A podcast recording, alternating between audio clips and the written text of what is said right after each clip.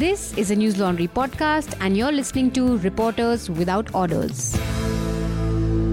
Order, order. Welcome to Reporters Without Orders, episode 30. It is a podcast where we discuss what made news, what didn't, and what shouldn't have. And today we have with us three guests. Uh, we have Rohin, uh, News Laundry Hindi correspondent and sub editor. We have uh, assistant editor, News Laundry Hindi, Rahul Kotial. Hello. And we have uh, one special guest from Media Nama, Arun Deep. Hi. Arun Deep is a graduate from Symbiosis Center for Media and Communications, Pune. Uh, he is a journalist with MediaNama.com and he currently covers the digital content ecosystem in, in India. So let's, st- and uh, by the way, Cherry is not here today because uh, she's on leave and I'm the only Jugaad arrangement that we have. So, uh, pardon me for the mistakes and uh, fumbles and whatever happens uh, in the next 30 minutes of this podcast. So, uh, let's, you know, uh, last week we heard about this thing called Data Protection Draft Bill. Yeah And honestly, I'm clueless about it, what exactly that draft bill means. And uh, Rohin, do you have any idea about it? नहीं बहुत ज्यादा Rahul, follow भी भाई नहीं क्या? बहुत ज्यादा नहीं थोड़ा सा वो राइट टू प्राइवेसी के कंटेक्स्ट में बहुत कम लेकिन वो भी So, uh, let's In so fact- let's exploit the resources that we have Yeah, today. yeah. So, uh, in Arun, fact, yeah. uh, until very recently, even the government didn't have any idea about this. So, uh, the only reason this bill even exists right now is because the Supreme Court essentially nudged the government to, you know, set up a data protection framework in the first place. You know, when was following- this? Uh, this was last year, uh, around the time of the right to privacy judgment. And one of the things that came out of that judgment was the realization that, unlike m- most other democratic countries, we don't have. Uh, you know, a f- legal framework to protect informational privacy. Personal privacy, sure, we have the judgment now, so we can see case by case what happens. But informational privacy is much more uh, in need of a framework because you know you have so much data being collected and processed and you know exchanging hands at such a fast rate of so many people that you really need uh, you know a set of rules that everyone needs to comply with. And that's what the what that's what Europe's GDPR is their general data protection regulation. And uh, that's what a lot of other countries outside the EU have also been doing. And that's what we are essentially taking the first steps in doing with this bill and so, for the listeners' uh, knowledge, I mean, uh, basic understanding, what is info- informational data? Like, if I search something on uh, Yeah. Google Chrome or Yeah. Facebook, or I'm using any app on my yeah uh, smartphone, so the any data you know that is being Hmm. created on all these platforms, Yeah. uh, do we call them informational data, or is there something more to it? In fact, they, that's personal data. That Okay. is your browsing patterns, your uh, behavior online, the products that you buy, the news websites that you visit, your browsing history. All this uh, comes under what you know would be classified as personal data, in the sense that you wouldn't want anyone else to have this information, nor do you make this information about yourself publicly known. Hmm. Uh, so we have essentially come to the understanding that this is information that we need to protect because it is necessary for us to share this information with like three or four different companies before we even get to access the internet right your browser needs to know who you are sometimes to serve you ads Right. if you're using google chrome even better i mean you have two google products lashing at you simultaneously with ads. And so when all this essentially comes together you kind of come to the realization that we are in a vulnerable position because as users we don't have as much access to the information that let's say a google or a facebook collects about us uh, as they do so there Okay. is informational asymmetry So what is going to change with this bill? Like, uh, if we talk in you Mm. know in terms of pointers, one, two, three, what Yeah. is going to change with this bill? Uh, the biggest thing that's going to change is that uh, informational information collection won't be happening in you know darkness anymore in the sense that every data controller which is some anyone who collects data from you will be accountable for uh, how they collect that data uh, whether they got consent from you for collecting it in the first place, whether they got consent from you for processing it, and whether they processed it in a way that you expected it would be processed, whether they told you that, okay, this is what we're going to do with this information, and whether, you know, if they are doing something else that they didn't originally intend, whether they told you that they were going to do that. So th- those are the, th- that's a lot of that consent and notice is a huge part of the bill, and uh, so and then you have accountability, which is if you if that data gets uh, breached or leaked, uh, then as a user I have recourse uh, as a data protection authority that gets created, they will be able to impose penalties. And essentially, they will be able to bring a kind of regulation into how all these informational vectors are essentially collected and stored. Hmm. We'll uh, get back to you, Arun, on this. Uh, uh, Rahul Bhai, do you think that in a country like India, where we don't have much of internet literacy, all these data protection authorities, you know, the consent clauses are going to make any difference at all? नहीं, मुझे नहीं लगता, क्योंकि हमारे यहाँ आप देखेंगे कि व्हाट्सएप को इस्तेमाल करने वालों की संख्या तो शायद इतनी ज़्यादा है कि दुनिया के सबसे, उन देशों में हम हैं जहाँ पे सबसे ज़्यादा इस तरह की एप्लीकेशन का इस्तेमाल हो रहा है, उसमें हमारी जनसंख्या सबसे बड़ा फैक्टर है। लेकिन किस तरह से वो इस्तेमाल किया जा रहा है, शायद इतने भ्रामक तरीके से व्हाट्सएप का दुरुपयोग मिसयूज़ उसका और जगह नहीं होगा जितना तेज़ी से वो हमारे यहाँ हो रहा है। और हम जनरली देखें तो जो पॉलिसी डॉक्यूमेंट्स होते हैं, जो इंश्योरेंस पेपर्स होते हैं या जो और किसी और तरह की पॉलिसीज़ होती हैं जिसकी टर्म्स एंड कंडीशंस बहुत एलेबरेटेड फॉर्म में होती हैं। उनको भी हम लोग आज तक ढंग से आ, मतलब ये आदत में शुमार नहीं है भारतीयों की कि उनकी डिटेल में जाके भी पढ़ा जा सके।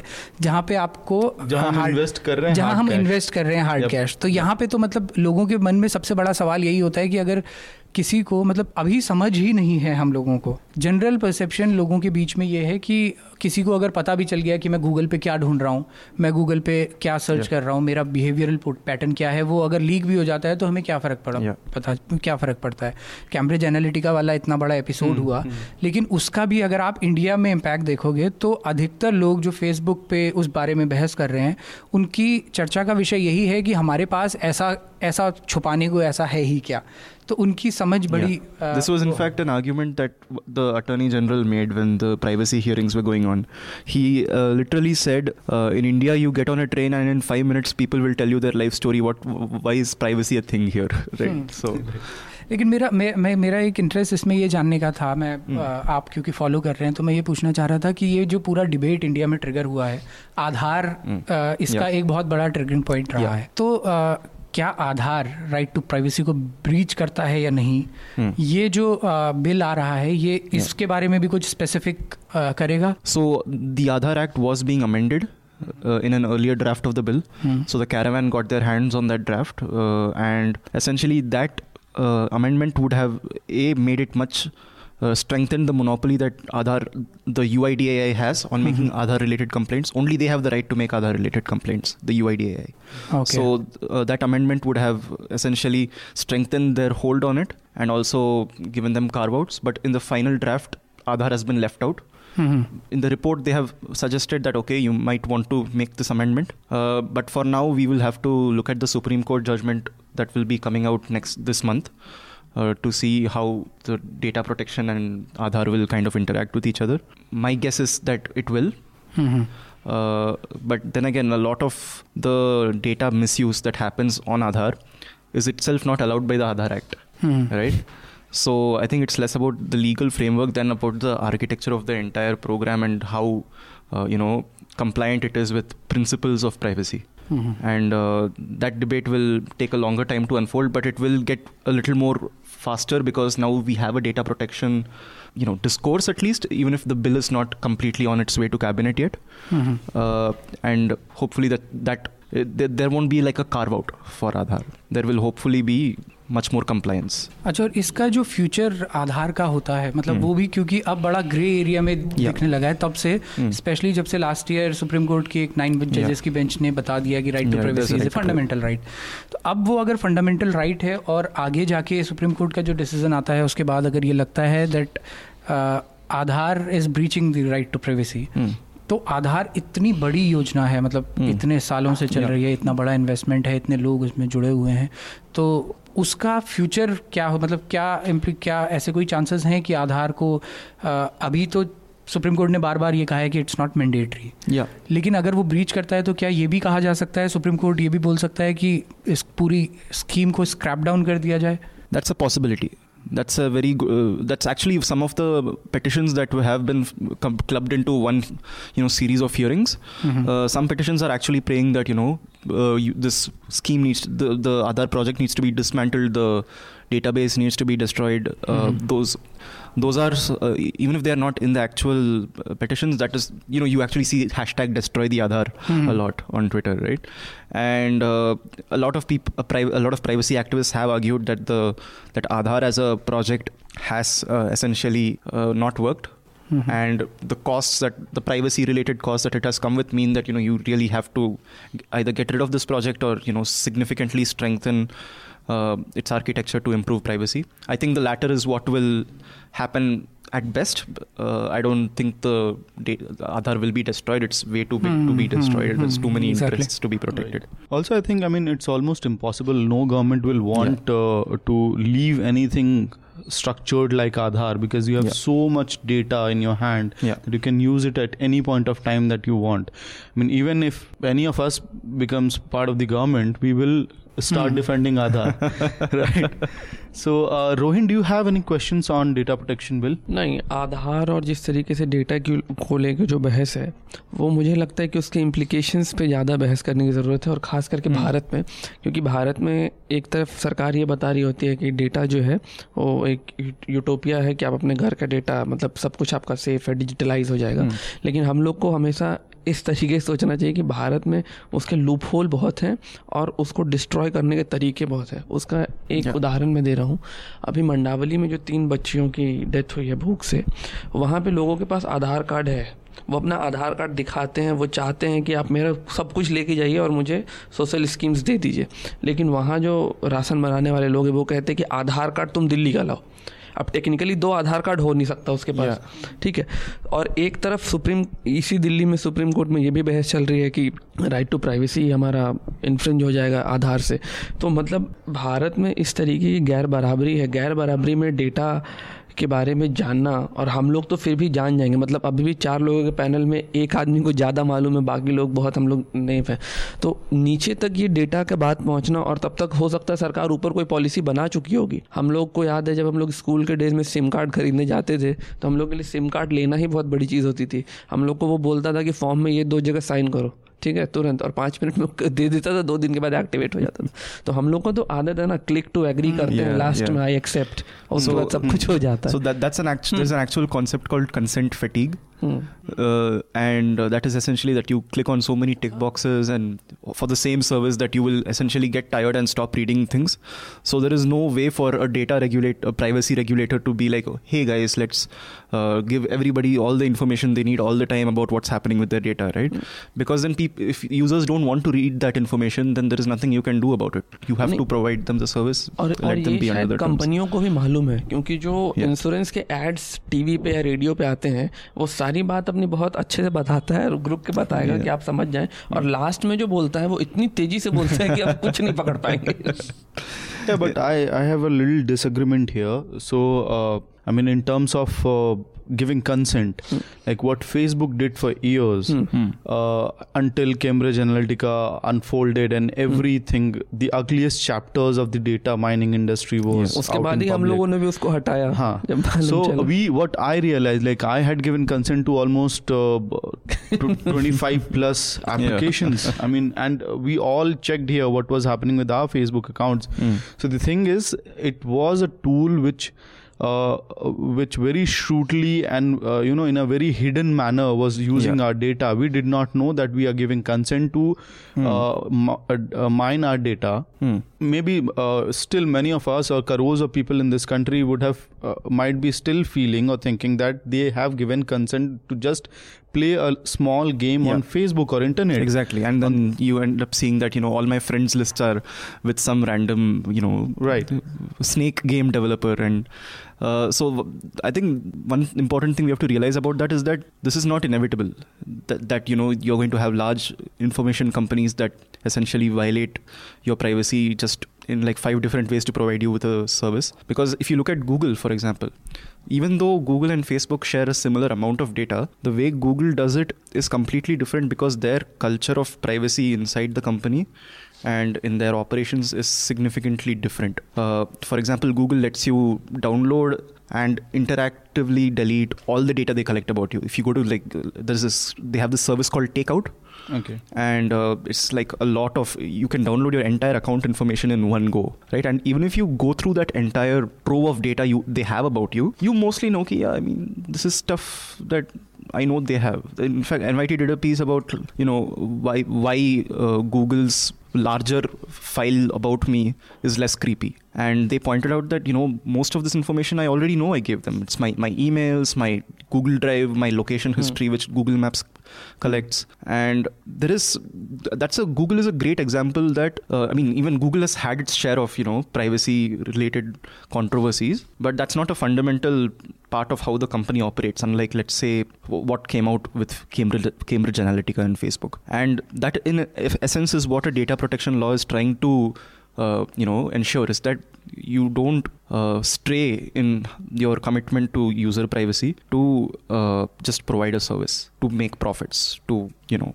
essentially make advertisers happy yeah one more intervention like uh, there's the example that I was sharing with you before the podcast started that there's this company in delhi a uh, friend used to work there hmm. and they use uh, the the company boasted in the fact that they have hell lot of data yeah collected from Facebook, Chrome, and different uh, mm. internet sources, and how they are going to mine the data, the words that they use, so that they can create a product which is you know targeted uh, at the consumers and it is very uh, individual specific. So the idea is when there are companies like this yeah. operating, this Uh, a hell lot of revenues also you know and, it's legal for them yeah, it's legal so far in india yeah so can i as a user now with the data protection yeah. bill coming out can i send an email the moment i realize that this company x company or y company is using my data yeah. can i send them an email saying that okay dude i don't want this data yeah. to be used any further delete it and yes. send me the list how it was used yes you have this right i mean you will have this right after the data protection bill is passed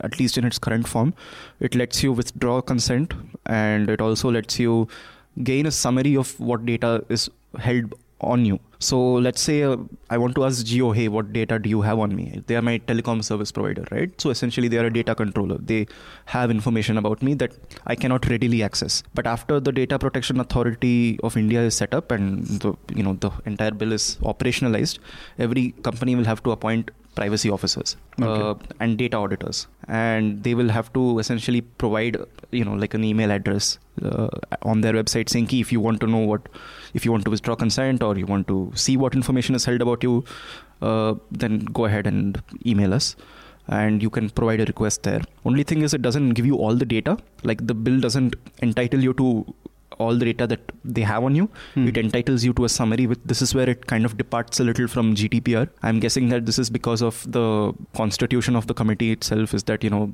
a lot of uh, some business interests were represented, so they must have said that you know, hey, I mean, uh, it's very burdensome for us to keep providing all this data to users all the time. We can give a summary because that we can automate also and okay and uh, what are the drawbacks hmm. and uh, how far it also you know kind of uh, makes things a little difficult for the government okay uh, for the government uh, i think this is a, this is an okayish bill for the government in the sense that they have access to uh, they have carve outs for consent in the sense that uh, there are lots of requirements that a private company would have that the government does not share the equal weight of. Under certain circumstances in this bill, the, gov- the government will be able to process personal data without consent, without okay. explicit consent. And if you, as when you were enrolling for Aadhaar, hmm. and you uh, essentially left a tick box check that you know you share my Aadhaar information with all the ministries, which I did, then uh, those guys can use my data right now. Okay. Even though that consent was essentially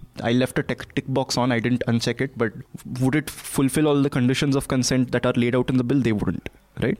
Uh, I, I didn't know what I was getting into. Now I remember. I'm like, oh, okay, wait, that's a okay. Moving forward, uh, uh, just just yeah, yeah, yeah. And th- there is one more aspect that has uh, made life hard for industry is localization, which is that you have to store at least one copy of all data that you have on users in India. Uh, that's a very that's problematic in from both a business standpoint and a civil rights perspective. From a business standpoint, it's that storing data in India is very expensive, right? Because we don't have a very com- very good data center industry. In fact, if you want to host your website in India, if when I try to like host a website in India, or if I want to host it in Singapore, it will be much cheaper for me to just host it in Singapore mm. because they have a very evolved data center business. So now Google will have to set up its wide, you know, increase the amount of data centers it has, its capacity, everything, and that's a very costly process if you don't already have that infrastructure in place. And uh, the second thing from a civil rights perspective is that it's essentially a effort by the government to get easier access to personal data because then it doesn't have to deal with privacy laws of other countries. If hmm. if, if I if my Google data is stored in the EU, for example, then the Indian government would have to go to the EU to say, "Hey, give me this data." Right. Right. They they they wouldn't have to do that if the data is stored in India. And the the thing about informational privacy is that it is supposed to be designed to be hard to circumvent by the government. Is that they have to apply effort to uh, get at your data, and the more they dec- try to decrease that effort at the expense of your privacy, at the expense of literal business, that's when a problem starts coming in. And that's this is a point that a lot of people have started, uh, you know, talking about and uh, they are saying ki, okay we hope that the government will do further public consultation uh, before you know giving the bill to cabinet but i don't think localization should be any you know problem for the government because it is already yeah uh, digging it, so much it's not data. a problem for them it's a problem for everyone no else. no i mean whether you have a localized center mm, yeah. to store data in in india or not mm. the government has no problems whatsoever because they have they they're already preparing a larger framework where they're storing much more data then yeah. you know uh, we we are searching on the internet mm. So, okay, uh, moving forward from here. So, last week, uh, Rohin did this exclusive story on uh, Muzaffarnagar, uh, Muzaffarpur uh, children shelter homes. Uh, so, Rohin, can you give us a brief about the story and uh, you know uh, how bad is the situation there? Like, because we we have been reading about you know one shelter where sexual abuse was going on for uh, months and years now, uh, but apparently there are many more on the list. पिछले साल बिहार सरकार ने test को बोला कि जो principal secretary हैं उन्होंने टेस्ट को अप्रोच किया और उनसे बोला कि आप बिहार के शेल्टर होम्स की एक सोशल ऑडिट करवाइए तो टेस्ट ने करीब सात आठ महीने लगाकर बिहार के सारे शेल्टर 110 सेल्टर होम्स हैं अड़तीस ज़िलों में। उन सब का उन्होंने सोशल ऑडिट किया और उसके बाद जो उन्होंने फाइंडिंग्स अपनी दी बिहार सरकार को, उसमें ये था कि पंद्रह टोटल सेल्टर होम्स हैं जहाँ पे ग्रेव मतलब गंभीर गड़बड़ियाँ हैं। और ये रिपोर्ट उन्होंने सौंप दी थी 9 अप्रैल को। सॉरी 27 या 23 अप्रैल को सौंपी थी पहली रिपोर्ट ठीक है?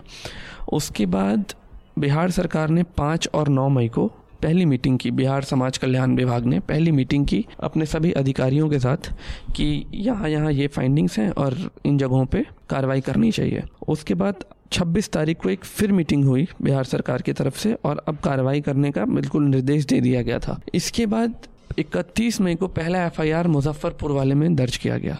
दो मुजफ्फरपुर में दर्ज किया गया और दो तारीख को मेडिकल करवाया गया, जिसकी रिपोर्ट चार जून को आ गई थी। जिसमें ये बताया गया था कि करीब 24 लड़कियों के साथ बलात्कार की पुष्टि हुई थी। ये तब तक खबर कहीं मीडिया में नहीं आई थी। छोटी मोटी खबरें आ रही थी। जब अगले महीने, ये है तारीख जब लड़कियों ने ये स्टेटमेंट दिया मुजफ्फरपुर की जो एस पी हैं उनको ये बयान दिया कि हमारी जो एक साथ की लड़की थी जब उसने मना किया जब उसके साथ कुछ गलत हो रहा था उसने मना किया तो उसको पीट पीट के मार दिया गया और उसको वहीं दफना दिया गया। जब वो इमेजेस जो डिगिंग के जो इमेजेस हम्म, थे हम्म। उसके बाद ये मीडिया में खबरें आनी शुरू हुई कि इसमें ये आदमी है। आप देखिए ब्रजेश ठाकुर जो इसमें इन्वॉल्व है उसकी गिरफ्तारी हाँ। एक्यूज है। हाँ. उसकी गिरफ्तारी भी बहुत लेट हुई है। मतलब वो गिरफ़्तार हुआ उसके बाद पंद्रह दिन तक वो अस्पताल में रहा और उस पर कोई उस तरीके की कार्रवाई नहीं की गई। उसके बाद जब ये टिस से हम लोगों ने रिपोर्ट अपने पास मंगवाई और उसका जो एक पार्ट हमारे पास है उसमें ये था कि चौदह जगहों पर और कहीं भी कार्रवाई नहीं हुई थी। जब हमने अलग अलग जगह के डीएम से बात करना शुरू किया तीन जगहों के डीएम से बात हो जबकि छः सात जगहों के डीएम से कॉन्टैक्ट नहीं हो पाया टोटल हम्म। है। तो उसमें मुंगेर में और मोतिहारी में फाइनली कार्रवाई हुई थी जब ये चीज़ें टीवी पे आने लगी थी तीन दिन पहले। मतलब आपको रिपोर्ट दो महीने पहले मिला है आपकी मीटिंग एक महीने पहले हो चुकी है और कार्रवाई उसके बाद इतना लेट हुआ है। तो कमी कहाँ लग रही थी? सरकार के एंड पे या जो लोकल एडमिनिस्ट्रेशन जिनके हाथ में है वो ये ये दोनों दोनों स्तर पे है। दोनों स्तर पे इसलिए है क्योंकि जो सेल्टर होम जिनको दिया गया है वो भी कोई ऐसे ऑर्डिनरी लोग नहीं है। सब सेल्टर होम जिस तरीके से उसका टेंडर होता है और बाकी चीज़ों का टेंडर होता है तो जैसे एक सेल्टर होम पटना का है नारी गुंजन उसकी संयोजक हैं सुधा वर्गीज उनको पद्मश्री मिला है। और उनके शेल्टर होम के बारे में भी ये खबर है कि वहाँ पे जो बच्चों को रखा जाता है उसकी स्थिति ठीक नहीं है। तो आप समझिए कि कितने हाई प्रोफ़ाइल लोग जुड़े हैं और उस पर कार्रवाई नहीं हो रही है तो उसके पीछे ऐसा भी नहीं है कि सिर्फ़ जेडीयू की सरकार इसमें इन्वॉल्व रही होगी। हम्म। इसमें जब आप बहुत चीज़ें डिग करेंगे तो हो सकता है बाकी पार्टियों के लोग भी शामिल हो जाए। मतलब समझ नहीं आता है कि इसमें कार्रवाई में दिक्कत तो एक तो पॉलिटिकल कनेक्शन की वजह से रहा होगा। दूसरा कि इसमें सरकार खुद भी फंसेगी कि जितना, जैसे मुजफ्फरपुर शेल्टर होम के बारे में बात आ रही है कि 16 लाख उनके खाने पीने के खर्चे पे और कुल मिला के साल भर में एक करोड़ रुपया उनको अनुदान दिया जाता था। तो जब कोई भी सरकार एनजीओ को कोई अमाउंट देती है तो उसके पहले वो हर साल एक बार विज़िट करवाती है अपनी टीम को और दिखवाती है कि काम कैसा चल रहा है नहीं चल रहा है। उस हिसाब से उसकी फिर फंडिंग फंड एलोकॉट किया हम्म। जाता है। तो उस तरीके मतलब इसमें ये भी तो फंसेगा कि आप जब जाँच करवा रहे थे तब आपको ये चीज़ें कैसे नहीं दिखी। तो इसमें मुझे लगता है कि ये बहुत बड़ा नेक्सस है। और जैसे राहुल ने एक स्टोरी की थी उत्तराखंड के बारे में, इन्होंने एक एक्सपीरियंस शेयर किया था। तो मतलब उत्तराखंड में 2015 की खबर है कि वहाँ भी किस तरीके से शेल्टर होम्स के अंदर ही मतलब नेताओं का बड़ा नेक्सस है। एक सवाल रोइन ये है कि सुसी स्टोरी में दो स्टेटमेंट्स हैं। एक तो उस किसी बच्चे का है कि कैसे जो सिक्योरिटी गार्ड था वही छाती पे चढ़ के और असॉल्ट करता था।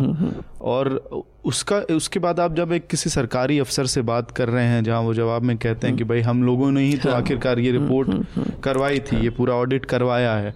तो ऑडिट करवा लेने से ही सरकारों को ऐसा लगता है कि उनकी ज़िम्मेदारी पूरी हो गई नहीं और वो उसके बाद ये भी नहीं बता रहे कि ऑडिट कितने साल के बाद हुआ है और क्या आने वाले समय में ये रेगुलर ऑडिट होगा कि नहीं होगा। उनके पास इसका जवाब नहीं है लेकिन वो इतना ज़्यादा मतलब बौखलाए हुए हैं कि वो बता रहे हैं कि आपको बिहार सरकार की तारीफ़ करनी चाहिए कि मतलब उसी के राज्य में ये घटना हुई है उसी ने ऑडिट दिया वही कार्रवाई कर रही है। तो मतलब वो मीडिया को बता रहे कि आप इसको इस तरीके से देखिए। राइट राइट राहुल भाई is this question you know you see that twenty four right uh, how many girls? Uh, 29. 29 or up 34. 34. So 34 uh, girls, minors were uh, sexually abused and uh, it's, uh, rape has been confirmed, ah, right? Rape, rape confirmed. has been confirmed.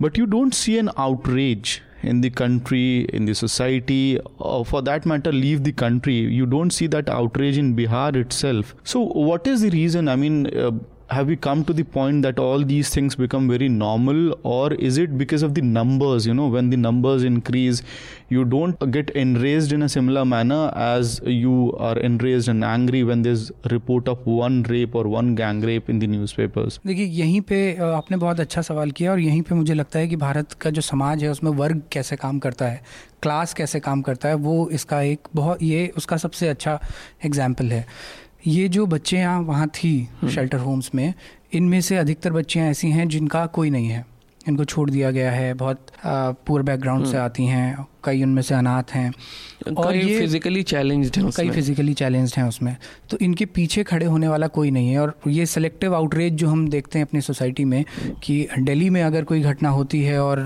जो victim है वो अगर ठीक ठाक financially अगर उसका background ठीक है हम्म। तो उस पर जो आउटरीच होता है और उसकी तुलना में ये जो घटना बिहार में हुई, जहाँ इतनी सारी बच्चियों के साथ में बलात्कार कंफर्म हुआ, वहाँ पे जो आउटरेज है, उसमें इतना डिफरेंस जहाँ जो क्लियर देखने को मिलता है तो उसके पीछे ऑब्वियसली क्लास काम करती है। और मुजफ्फरपुर की घटना इसलिए बेहद दुखद है, क्योंकि ये एक एक्सटेंशन है उसका, जो ये प्रूव करता है कि शेल्टर होम्स हमारे यहाँ जो बने हैं, वो सिर्फ़ बिहार में नहीं, वो पूरे देश भर में मतलब ये बात मैं अपने अनुभव से कह सकता हूँ कि अगर देश के हर हिस्से में इन शेल्टर होम्स का इतना ही अच्छे से ऑडिट हो, कोई बिल्कुल इंडिपेंडेंट एजेंसी जैसे टेस्ट ने यहाँ पे किया, अगर बाकी जगह भी करें तो इससे बहुत ज़्यादा दुखद चीज़ें सामने आएँगी और ये पूरी श्योरिटी के साथ कहा जा सकता है। मैंने 2015 में उत्तराखंड से रिपोर्ट किया था। और वहाँ पे भी ऐसा नहीं है कि 2015 में पहली बार वहाँ का जो नारी निकेतन है, जहाँ पे अधिकतर महिलाएँ वही रहती हैं जिनको उनके परिवार वालों ने छोड़ दिया है, या उनका कोई है ही नहीं, या उनकी आइडेंटिटी किसी को पता नहीं है, या उनमें से बहुत सारी फिजिकली चैलेंज हैं। तो और वो किसी विसल ब्लोअर नहीं, कोई विसल ब्लोअर था जो लगातार ये कंप्लेंट कर रहा था, लगातार अथॉरिटीज़ को लेटर्स भेज रहा था और लेटर्स भेज के बता रहा था कि यहाँ पे बहुत भारी संख्या में महिलाओं के साथ में बलात्कार होता है और इसमें एक बहुत बड़ा नेक्सस काम करता है, लेकिन उसमें कभी कोई स्टेप नहीं लिया गया। अल्टीमेटली एक डेली न्यूज़पेपर ने इस मामले को उठा लिया और उन्होंने कंटिन्यूसली उस पर रिपोर्टिंग करी तो उससे थोड़ा सा गवर्नमेंट पे प्रेशर बना।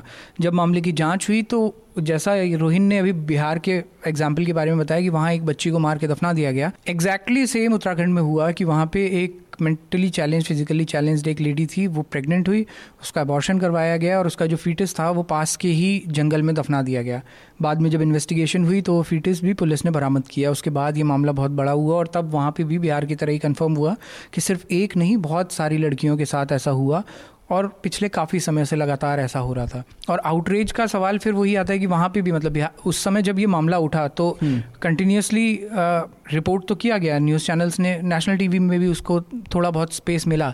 लेकिन वैसी आउटरीच कि लोग सड़कों पे उतर आए कैंडल मार्च निकालने लगे या प्रोटेस्ट होने लगे या जल्दी जस्टिस की मांग होने लगे ऐसा कुछ भी हमें इस तरह के इंसिडेंट्स में नहीं देखने को मिलता। और यही मुझे लगता है कि इसके पीछे सबसे बड़ा कारण शायद वो class differentiation here. And uh, uh, I mean, just not about class. If you see what happened in Himachal Pradesh, if I'm not wrong, r- right before the election, election huh?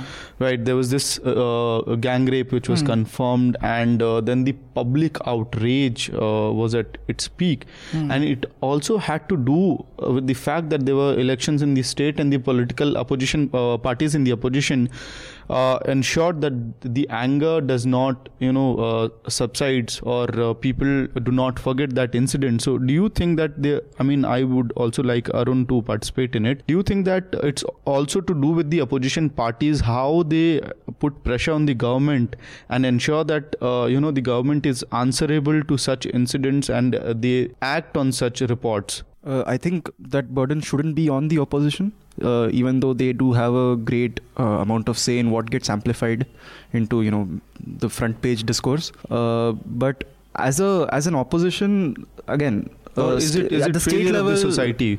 is it I'm asking, or is it a failure of the society itself? I mean, the opposition is just like you know the people in power is that they were elected by society, right? Hmm. So I mean, as representatives, I think yeah, they should be taking up the voices although i don't i don't know how far that you know they should take the burden of you know saying ki, we are going to take the sole charge of holding the government accountable uh, I think the government should have been uh, responsive in the first place, and uh, you know, pointing out that failure. Yeah, great, great work for the opposition to do, but most of that burden needs to be taken up at the levels of the bureaucracy where these things actually happen. Like for uh, as as Rohan mentioned, like uh, these guys delayed their actual action and audit for months before they did anything, even though a lot of this information was already with them, right? Mm, right. So at this point, it uh, becomes half about political will and also half about uh, you know bureaucrat- bureaucratic red tape in the sense that you know it's just the speed at which the you know ad- administrative gears move is not sufficient to tackle these problems let alone the amount इसमें एक और बात की अभी एक खबर आई कि बकरी के साथ रेप हुआ और गैंग रेप हुआ hmm. और बकरी की मौत हो गई। तो आप सोशल मीडिया का जो ट्रेंड देखेंगे उसमें आपको हाँ उसमें एक खास तरीके का वो दिखता है पोलराइजेशन दिखता है। उसमें दोनों तरफ़ के लोग हैं। मतलब जो जस्टिस फॉर गोट चला रहे वो भी और जो इस तरफ़ के लोग हैं जो ये दावा कर रहे हैं कि वो न्याय चाहते हैं उनके तरफ़ से भी। आप देखिए कि दोनों घटनाओं का एक बाइनरी बना रहे हैं। ठीक है। कि हमारे देश में अब इसको नहीं देखा जाता, इसको देखा जाता है। अगर आपको गोट पे बात करनी है, आपकी संवेदनाएँ हैं तो क्यों ना हम बिस्टिलिटी पे भी डिबेट कर लें? है ना? 377 पे हम डिबेट कर ही रहे हैं तो बेस्टिलिटी पे भी डिबेट कर लेते हैं। लेकिन हम उस तरफ़ नहीं जाते हैं। हम एक दूसरे को कीचड़ फेंक रहे हैं, ढेला फेंक रहे हैं मतलब वही चल रहा है। कोई कोई कंक्लूडिंग रिमार्क नहीं है। अभी जो बिहार के उप मुख्यमंत्री हैं, सुशील मोदी ने थोड़ी देर पहले क्या ट्वीट किया इसी मसले पे?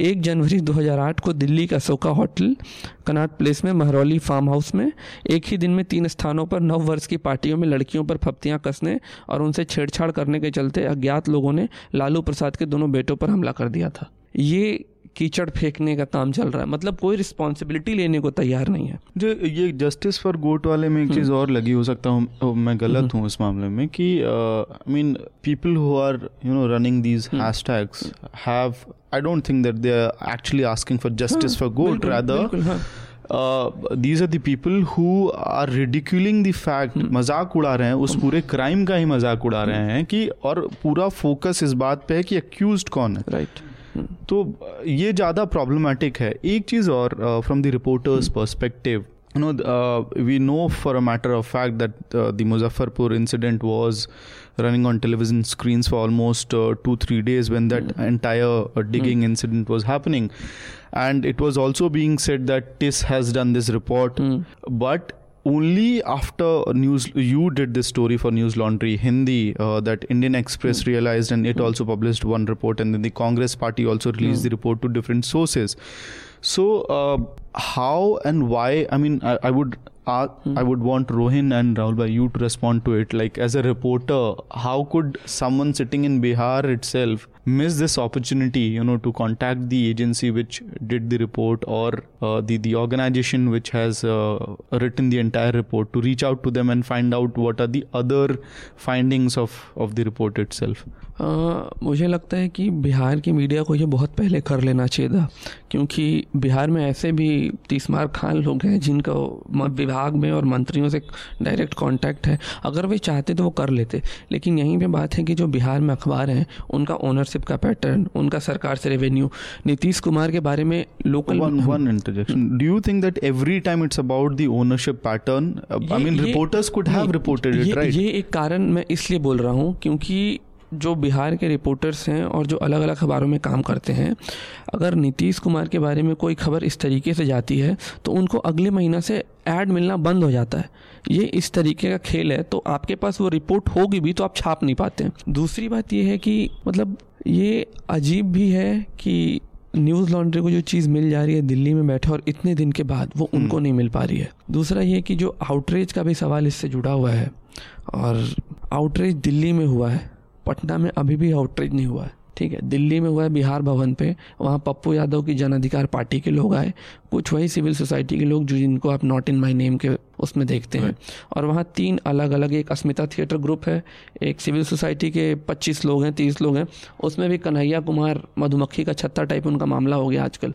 कन्हैया जहाँ आते हैं वो मोदी को घेरते हैं और बाकी चीज़ें ख़त्म हो जाती। आप मुजफ्फरपुर रेप की बात करने आए हैं और आप वहाँ एनआरसी का मामला उठा रहे हैं। ठीक है। तो मतलब इससे मुझे लगता है कि मामला डाइल्यूट हो जाता है। मुझे लगता है दो कारण शायद इसके हैं कि बिहार में ये रिपोर्ट पहले नहीं आई। एक तो ये हो सकता है कि उनको रिपोर्ट मिली ना हो लेकिन इसके चांसेस मुझे बहुत कम बहुत लगते कम लगते हैं हाँ। क्योंकि मुझे लगता है कि रिपोर्ट तो उनके पास रही हाँ, होगी। हाँ। अब दूसरा सवाल फिर ये आता है कि रिपोर्ट थी तो फिर छपी क्यों नहीं? उसके दो कारण हो सकते हैं। एक तो इसका आ, इसकी गंभीरता को शायद ये भी संभव है कि उनमें से बहुत सारे लोग इसकी गंभीरता को नहीं समझे होंगे इसलिए क्योंकि ये सिर्फ़ टेस्ट की रिपोर्ट थी जिस टेस्ट की रिपोर्ट के आधार पे सरकार ने जाँच के आदेश किए थे और उनमें से कुछ ही पर्टिकुलर संस्थाओं के लिए। जाँच के आदेश हुए थे सभी के लिए नहीं एक के तो, हुए थे मुजफ्फरपुर में अच्छा सिर्फ़ मुजफ्फरपुर के ही। जाँच के आदेश हुए बाकी किसी के नहीं हुए तो एक पॉसिबिलिटी तो ये लगती है कि शायद वो इसकी टिस की इंडिपेंडेंट रिपोर्ट की गंभीरता को ना समझ पाए हों दूसरा और जो ज़्यादा बड़ा कारण मुझे लगता है जिसके बारे में रोहिन ने भी ज़िक्र किया कि लोकल जितना लोकलाइज्ड आप देखेंगे कि मीडिया होता है वो उतना ज़्यादा बंधा हुआ होता है क्योंकि वो ग्राउंड पे लगातार इसके लिए काम करता है हम्म। और क्योंकि मैंने बहुत ग्राउंड पे बहुत सारे रिपोर्टर्स और जनरली हम लोगों के साथ ये होता है कि हम दिल्ली से कभी कोई रिपोर्ट करने हम्म। के लिए जाते हैं तो बिना लोकल रिपोर्टर्स के बहुत मुश्किल हो हम्म। जाता है रिपोर्ट करना तो वो लोग और उस समय ये डिफरेंस पता लगता है कि जब लोकल रिपोर्टर्स हमारे साथ काम करते हैं हम्म। मतलब दिल्ली से आए हुए किसी पत्रकार के साथ तो आप उनके रिसोर्सेज देख के जितनी जल्दी वो चीज़ें आपके लिए लाइनअप कर हाँ। देते हैं वो चीज़ें देख के आपको हैरानी होती है कि मतलब ये अगर हाँ। हमारे लिए कर सकते हैं तो इन्होंने खुद अपने लिए क्यों नहीं कर लिया? है ना? तो वो आ, वो उसका कारण शायद ये है कि उनको उनका संस्थान कभी वो सपोर्ट नहीं देता कि वो इंडिपेंडेंटली उस तरह की रिपोर्ट्स कर पाएँ। दूसरा ये जो इस मुजफ्फरपुर के अलावा जो बाकी नाम थे जैसे रोहिन ने बताया कि उसमें से एक एनजीओ उनका है जिनको पद्मश्री मिला है। और उनकी एन में भी बहुत तरह की गड़बड़ियाँ हैं। ऑब्वियसली उनके जो मीडिया मैनेजमेंट होगा वो बहुत स्ट्रांग होगा। और सिर्फ़ उन्हीं का नहीं बाकी के जो एन जी ओज़ वहाँ पर काम कर रहे हैं उनकी भी उनका भी मीडिया मैनेजमेंट बहुत तगड़ा होगा क्योंकि ये कोई भी ऐसा एन जी ओ नहीं था जिसके नाम सुने हुए ना हो। मतलब कम से कम बिहार में तो ये सारे एन जी ओज़ ऐसे थे कि सारे, सब लोग इनको जानते थे। हम्म। तो ऐसे लोगों के खिलाफ लिखने के लिए भी लोकल रिपोर्टर्स दस बार सोचता है। उसके बहुत सारे हित जुड़े हुए उससे होते हैं। और अब तो ये बहुत गलत ट्रेंड नीचे चलने लगा है। मेनली सभी स्टेट्स में आपको मिलेगा और छोटे स्टेट्स में और हिंदी बेल्ट में तो बहुत ज़्यादा मिलेगा कि वहाँ पे रिपोर्टर्स धीरे धीरे ख़त्म हो रहे हैं उनकी जगह स्टिंगर्स आ रहे हैं। और जो स्टिंगर्स हैं उनको ये रिस्पॉन्सिबिलिटी दे दी जाती है कि महीने के आप इतने एड्स लेके आएँगे। अगर आप एड्स नहीं लेके आएँगे तो आपको कट नहीं मिलेगा या कमीशन नहीं मिलेगा। मतलब सैलरी तो बहुत दूर की बात है। इस ये उनका पैटर्न हो गया है रिपोर्टर्स को रिक्रूट करने का। बिहार के कॉन्टेक्स्ट में एक और बात राहुल की बात में जोड़ूँगा कि वहाँ के मीडिया का एक कास्ट स्ट्रक्चर भी है। जो आरोपी पकड़े गए हैं, वो एक खास कास्ट से हैं। और इस इस पूरे केस की जिस तरीके की रिपोर्टिंग हुई है, उसको आप इस तरीके से देखिए कि अभी आनंद सुपर थर्टी का मामला बिहार में बहुत गर्माया हुआ है, क्योंकि आनंद की सितंबर में मूवी आ रही है। उसमें ऋतिक रोशन एक्टिंग कर रहे हैं। तो अभ्यानंद और आनंद कुमार जो साथ में सुपर थर्टी चलाते थे और बहुत साल पहले वो अलग हो गए, उसी आनंद को उसी बिहार की मीडिया ने हमेशा इस तरीके से प्रोजेक्ट किया कि उनके तीस के तीस बच्चे आईआईटी क्वालिफाई करते हैं जबकि कभी भी वहाँ ट्रांसपेरेंसी नहीं रही है। इस बात को मीडिया ने पहले कभी नहीं उठाया। अब जब अभयानंद ने इस बात को उठाया है, उसके बाद दो तीन अखबार हैं जो तरीके से, कायदे से आनंद कुमार के पीछे पड़ गए हैं। कल तेजस्वी भी गए थे आनंद से मिलने। तो वो जो कास्ट स्ट्रक्चर और जिस तरीके से वो काम कर रहा है, अब कोई ये सवाल वहाँ पे एक लॉबी नहीं उठा रही है कि आप आनंद कुमार जो बच्चे इनरोल होते हैं, आप उनका लिस्ट पहले दे दिए, जैसे अभयानंद दे दिया करते थे। ठीक, अब ये बात वहाँ पे उठ रहा है कि क्योंकि आनंद जो है एक खास जाति से आते हैं इसलिए उनको जो अपर कास्ट का मीडिया है वो इनको टारगेट कर रहा है। Let's move forward and quickly talk about news which didn't make news और which should have and something which shouldn't have an it was on the prime time or covered the larger space in the newspapers. So rohin do you have something to uh, add on that or? Uh, Arun? Uh, I'll cheat a little and say the Sri Krishna report should have gotten prime time coverage. yeah, I agree. मतलब वो वो एक बड़ा मुद्दा है hmm. और जहाँ से हमारा आज का पॉडकास्ट शुरू हुआ था जो सबसे पहला सवाल अमित ने किया था कि कितने लोग उसकी गंभीरता को समझते hmm. हैं शायद अगर hmm. उसको प्राइम टाइम में जगह दी जाती तो कम हाँ। से कम ये एक बहुत बड़ा मैसेज जाता कि ये गंभीरता से लिए जाने लायक मुद्दा है और इसके अलावा कोई और न्यूज़ रिपोर्ट के इसके बारे में इसके अलावा जो पिछले हफ़्ते सबसे ज़्यादा पिछले हफ़्ते के अभी पिछले एक दो दिनों में ही एनआरसी एक बहुत बड़ा इशू रहा। आ, वो ठीक से कवर भी हुआ लेकिन आ, मुझे थोड़ा सा क्वेश्चनिंग है कि जिस तरीके से उसको कवर किया गया और स्पेशली हिंदी बेल्ट में। आ, एक तो नॉर्थ ईस्ट की जितनी भी खबरें आती हैं उन लोगों को हिंदी बेल्ट में कभी उतना स्पेस नहीं मिल पाता और ये स्वीकार मतलब ये एक एक्सेप्टेबल हम्म। फैक्ट है। हम्म। अभी पिछले ही हफ़्ते नॉर्थ ईस्ट में असम में जो बाढ़ आई उसमें हम्म, लाखों लोग उससे प्रभावित हुए। हज़ारों लोगों को राहत शिविरों में शिफ्ट होना पड़ा और लगभग 40 से ज़्यादा लोगों की वहाँ मौत हो गई। लेकिन हमारे नेशनल मीडिया में दिल्ली और मुंबई की सड़कों पे जो बारिश। का पानी भर गया था तो उनके लिए गाड़ी का टायर डूब जाना दिल्ली में असम में लोगों के घर डूब जाने से ज़्यादा इंपॉर्टेंट न्यूज़ थी। और ऐसा ही एनआरसी के मामले में भी लगभग हुआ कि अगर एनआरसी का ये इशू असम का ना हो के दिल्ली का होता या नॉर्थ ईस्ट के किसी स्टेट का होता तो इससे बड़ी डिबेट पूरे हफ़्ते कोई और नहीं होती। उतना स्पेस शायद इसको नहीं मिला और जितना स्पेस मिला भी, वो बहुत उसकी टोन बिल्कुल अलग थी। वो टोन जो कल अमित शाह की नज़र आई हाँ। राज्यसभा में मतलब एक हम्म, तरफ़ तो हम्म। आपके होम मिनिस्टर असम के चीफ मिनिस्टर ये बयान देते हैं कि जो 40 लाख लोग अभी एनआरसी में शामिल नहीं हुए हैं उनको घबराने की ज़रूरत नहीं है। ये नहीं कहा जा सकता कि ये लीगल इमिग्रेंट्स हैं। पॉलिसी डॉक्यूमेंट्स की वजह से उनका जो लीगेसी डाटा है उसकी वजह उसमें थोड़ी बहुत गड़बड़ी की वजह से हो सकता है शामिल ना किया गया हो। और, और दूसरी तरफ़ दिया जाएगा। उनका मौका दिया जाएगा। और दूसरी तरफ़ अमित शाह राज्यसभा में खड़े होकर ये कह देते हैं कि ये चालीस लाख अवैध घुसपैठिए जो हैं इनको बचाने वाले कौन लोग हैं? अच्छा और ये कितना कॉन्फ्लिक्टिंग है कि वहाँ के जो चीफ मिनिस्टर हैं वो बार बार बोल रहे हैं कि शांति बनाए रखिए ये लोग इलीगल नहीं है हम लोग अभी union minister union home minister Rajnath Singh said that you know you need not to panic and अभी और मौके दिए जाएँगे। ये चीज़ें हो रही हैं और यहाँ पे राज्यसभा में ये स्टेटमेंट दे दिया जाना कि सब लोग इलीगल हैं। हम्म। और इस इस पूरे डिबेट से जुड़ी एक और पहलू है जो मुझे लगता है कि जिस पे बात होनी चाहिए थी और मेन स्ट्रीम मीडिया में कहीं बात नहीं हो रही है वो है सिटीजनशिप अमेंडमेंट एक्ट जो मोदी सरकार ने 2016 में इंट्रोड्यूस किया। वो इस पूरे इशू का सबसे क्रूशियल पार्ट है। देखिए ग्राउंड पे सिचुएशंस एनआरसी से रिलेटेड जो हैं उसमें एक कम्युनल एंगल है इससे मना नहीं किया जा सकता। असम में कम्युनल टेंशन हैं उसको politically sorry to interrupt in fact the entire basis of NRC is is not only related to ethnicity but also it has a very clear communal angle we know what happened in the Nellie riots right हाँ लेकिन फिर भी देखिए एक difference था। NRC को आप policy के लेवल पे ये नहीं कह सकते कि ये रिलीजियस डिस्क्रिमिनेशन करता है। Hmm. क्योंकि जो 1971 में जो असम असम अकॉर्ड साइन हुआ था ये मान लिया गया था कि 24 मार्च 1971 से पहले जो लोग आ गए हैं, उनको यहाँ का सिटीज़न मान लिया जाएगा। तो उसमें सभी तरह के लोग थे, उसमें हिंदू भी थे, मुस्लिम भी थे। और बांग्लादेश से जो लोग उस समय आए थे या उसके बाद आए, उसमें भी दोनों तरह के लोग शामिल रहे हैं। कम्युनल एंगल इसमें 2014 के बाद बढ़ा है।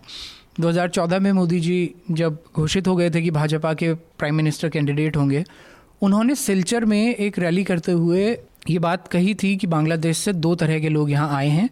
एक शरणार्थी हैं और दूसरे घुसपैठिए हैं।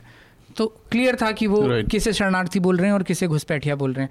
बल्कि उन्होंने और स्पेसिफिक करके ये भी कहा था कि हम हिंदू शरणार्थियों को यहाँ शामिल करेंगे यहाँ जगह देंगे और दुनिया का कोई भी हिंदू अगर कहीं अपने देश में परेशान होता है तो वो भारत के अलावा और कहाँ जाएगा? इस तरह की तमाम बातें उन्होंने कही थी। इन्हीं का एक्सटेंशन था सिटीजनशिप अमेंडमेंट एक्ट जो 2016 में इंट्रोड्यूस हुआ। सिटीजनशिप अमेंडमेंट एक्ट में सबसे ज़्यादा परेशान करने वाली बात यह है कि वो पॉलिसी के लेवल पे कम्युनल है। वो एक्ट ये कहता है कि बांग्लादेश अफ़गानिस्तान और पाकिस्तान इन तीन पड़ोसी देशों से भारत में आने वाले हिंदू बौद्ध जैन सिख ईसाई इन सभी लोगों को इलीगल इमिग्रेंट नहीं माना जाएगा। वो सिर्फ़ मतलब इनडायरेक्टली वो ये कहता है कि मुसलमानों के अलावा किसी को भी इलीगल हाँ, हाँ। किसी को भी इलीगल इमिग्रेंट नहीं माना जाएगा। और साथ ही वो जो नेचुरलाइजेशन का प्रोसेस है इंडियन सिटीजनशिप लेने के लिए वो ये कहता है कि अगर 11 साल कंटिन्यूसली कोई आदमी कोई विदेशी भारत में रहा है तो वो नेचुरलाइजेशन के प्रोसेस से सिटीजनशिप के लिए अप्लाई कर सकता है। अब ये अमेंडमेंट एक्ट जो आया है ये कहता है कि ये इन देशों से आने वाले नॉन मुस्लिम्स। छः साल बाद भी यहाँ की सिटीजनशिप के लिए अप्लाई कर देंगे। इसका इम्प्लीकेशन सिर्फ़ हमारे सेक्युलर स्ट्रक्चर को ही क्वेश्चन नहीं करता असम के लिए ये प्रैक्टिकल प्रॉब्लम्स पैदा कर देगा right. वहाँ पे लोगों के मन में ये बहुत ज़्यादा बाकी जो बाहर से आए हुए लोग हैं उनके प्रति वो एक आक्रोश है जो और उन लोगों का ये कहना है कि असम ऑलरेडी एक बार उन लोगों का बोझ झेल चुका है जो 47 से 90 71 तक वहाँ आए अब दोबारा से बीजेपी असम को एक हिंदुओं का डंपिंग हिंदू बांग्लादेशियों का डंपिंग हम्म, प्लॉट हम्म। बना देना चाहती है तो ये दोनों तरह की मतलब डिससेटिस्फेक्शन दोनों तरफ़ है। एक तरफ़ ये चालीस लाख लोग हैं जिनको अभी फ़िलहाल जिनका भविष्य क्या होगा मतलब देखिए इनको वापस तो शायद कभी नहीं भेजा जा सकता।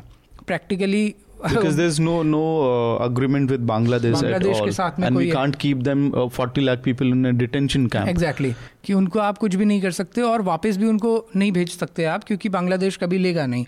और ये शायद सरकार का मोटिव भी नहीं है। सरकार का मोटिव पॉलिटिकल मोटिव इतना ही है कि उन्होंने इन लोगों को सेलेक्ट करके और ये मैसेज दे दिया कि हम लोग और दूसरी तरफ़ अमेंडमेंट एक्ट ला ये मैसेज दे दिया कि हम हिंदू हिंदू लोगों को तो शामिल करना चाहते हैं और बाकियों को हम लोग बाहर कर देंगे तो इसके पॉलिटिकल मोटिव्स जो मोदी गवर्नमेंट के लिए hmm. थे वो शायद राइट सॉल्व हो जाएँगे। सो रिपोर्टिंग के पर्सपेक्टिव से these has been the problems I mean with N R C reporting you're saying and that they are not talking about the citizenship amendment bill I have two reports to speak about and these are the reports which did not get much of coverage in the national media and i'll quickly uh, brief about it. One is uh, from a locality called Charanagar in Ahmedabad mm-hmm. on the night of 26th, uh, Thursday. So, police, uh, I mean, two or three hours before uh, midnight, police officer, the PI in the area, had uh, altercation with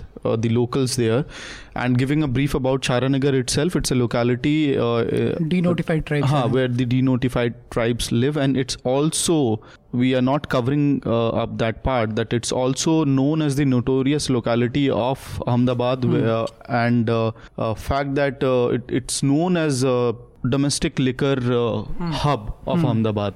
So that problem is there, but you also have normal cities. I mean, the criminals are also normal citizens. I would say there are allegations against them, but uh, uh, they are very much people who are journalists, who are photographers, who are artists living in Charanagar locality. So after this altercation with the PI, local PI, uh, the police in large numbers entered the entire uh, locality and they raided each house. The women, men, children were beaten up, and I've personally seen uh, those people like a few having bandage, then there were marks of the uh, police lathis and all and uh, then the residents of Charanagar went to the court and filed a counter FIR against the police.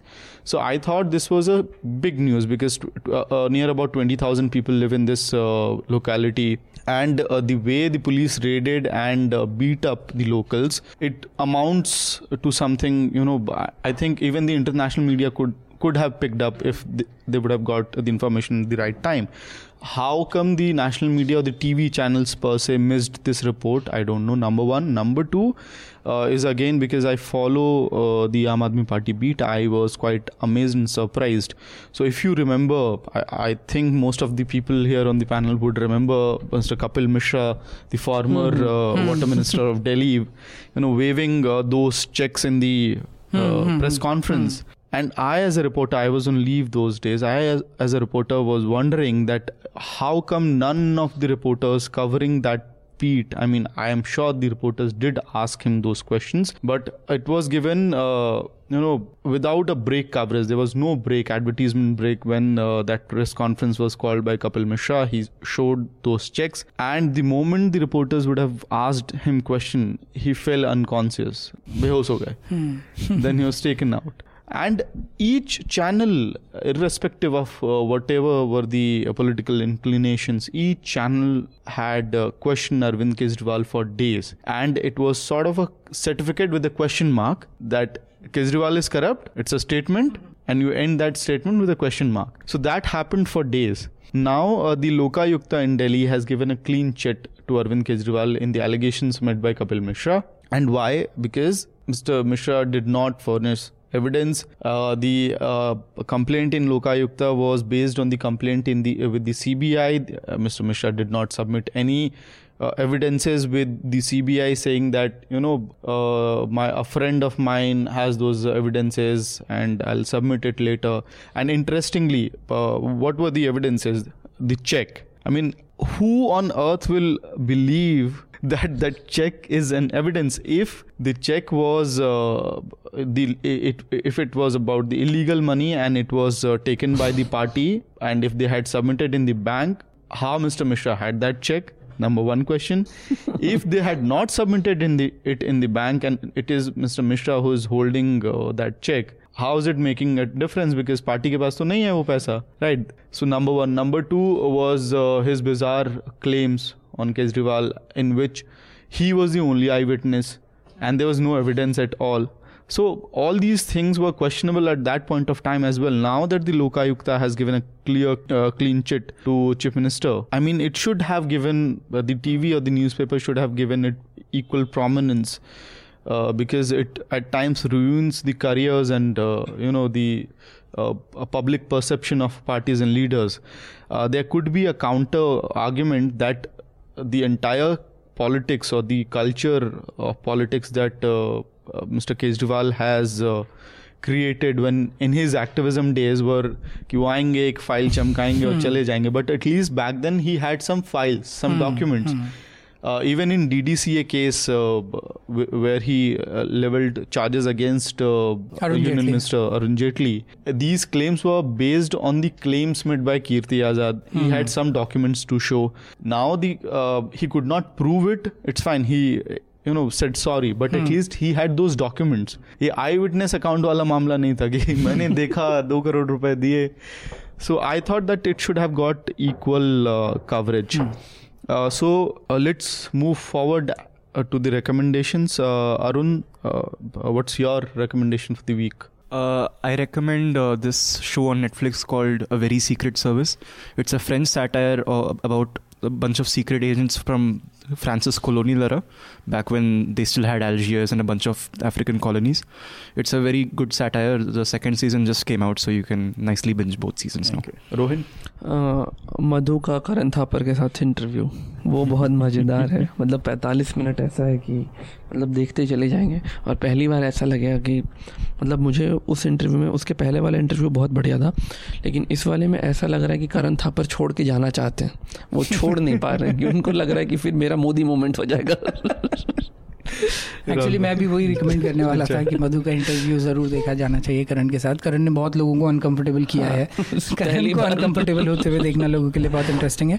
और वो रोहित ने already कर दिया है तो मैं ये भी कहूँगा कि जो पहला इंटरव्यू है करण के साथ वो भी ज़रूर देखें okay I have this very simple and small report on Chhara Nagar itself done by Quint so I would recommend that thanks for joining us in this podcast, episode 30 of Reporters Without Orders.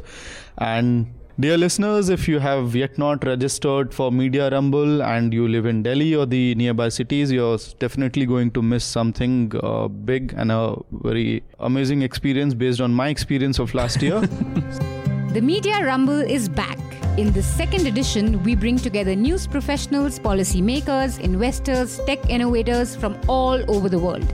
It's where we discuss the future of news. It's where we talk about all facets of the news ecosystem. This year, we are set to make the Media Rumble Asia's premier media forum. There'll be professionals from some of the world's leading news organizations, masterclasses on data journalism, on animation, illustration, storytelling a convoy of 14 international speakers, filmmakers, satirists, all under one roof. Come Rumble at the Media Rumble, August 3rd and August 4th, 2018 at India Habitat Center, New Delhi. Entries free for our News Laundry subscribers and Mufat Khors register now. Seats are filling up fast, so log on to www.themediarumble.com. See you there.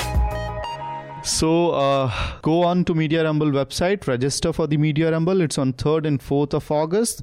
And uh, keep supporting us so that we can uh, do ground reports, so that uh, one of us, like Rohin, Rahul Bhai, me, or Cherry, are not sitting in the uh, recording studio every week. We go on to ground and report and give you some try to give you some uh, fair and independent reports. Thanks for listening to Reporters Without Orders. Stay tuned. All the News Laundry podcasts are available on Stitcher, iTunes, and any other podcast platform.